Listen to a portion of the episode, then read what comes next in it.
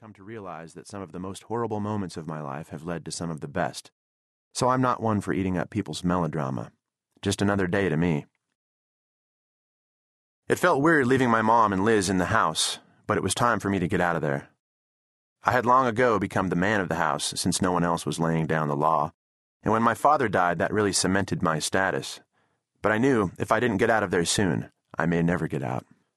However crazy things got, I could always lose myself down in my room in the basement, walls painted black, reading Ralph Ellison's Invisible Man with the headphones over my ears cranking The Who live at Leeds, or John Lennon's Plastic Ono Band, or whatever it was I was into that year.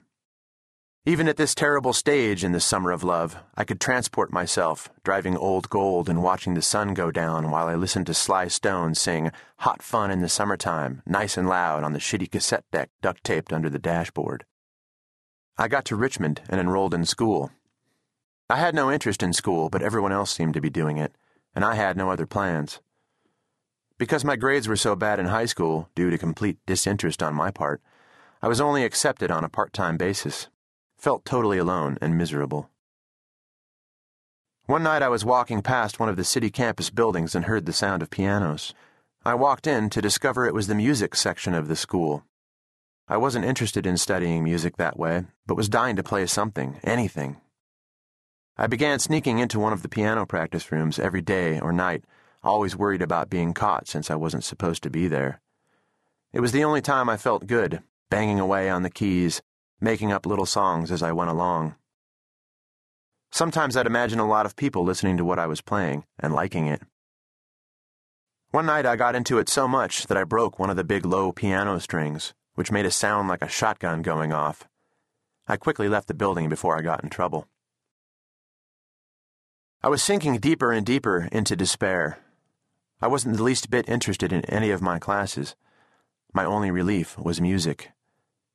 I began to feel what could almost be described as a lust for writing and recording music. I would walk dazed through the streets of Richmond, dreaming of going back to my mother's piano and setting up a tape recorder and microphone. Some nights, all these years later, I'll sit here and think about when I was really young and how great it felt when things were okay and we were all there in the house. My father reading the paper, Liz playing Neil Young over and over in her room, my mom laughing her goofy laugh at something that wasn't that funny to begin with. When I think about the feeling of being in the middle of that, I'm overwhelmed with desire, like I'd give anything to spend a night back there again. Life is so full of unpredictable beauty and strange surprises. Sometimes the beauty is too much for me to handle. Do you know that feeling? When something is just too beautiful? When someone says something, or writes something, or plays something that moves you to the point of tears, maybe even changes you. It's nice when a non believer has to question his doubts. That might be what led me to music in the first place. It was like magic. I could transcend the shitty situations around me and even turn them into something positive just by setting them to music. Maybe I don't like people as much as the rest of the world seems to. Seems like the human race is in love with itself. What kind of ego do you have to have to think that you were created in God's image? I mean, to invent the idea that God must be like us. Please.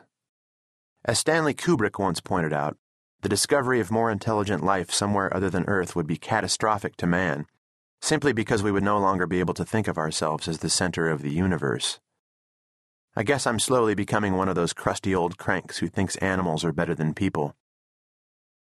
But occasionally, people will pleasantly surprise me, and I'll fall in love with one of them, so go figure.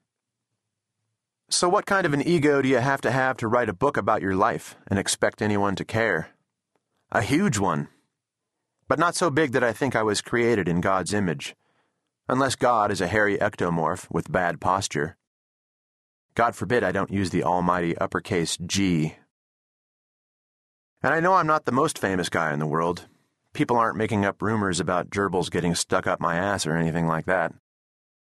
Some people think I've deliberately shot my fame in the foot with some of my career decisions, but that's not really the case. I never wanted to be famous for the sake of being famous. I decided to try and make something good in the world, as best as I could anyway, and that was the only goal. So, I only do what I want to do, and I spend a lot of time on Earth saying,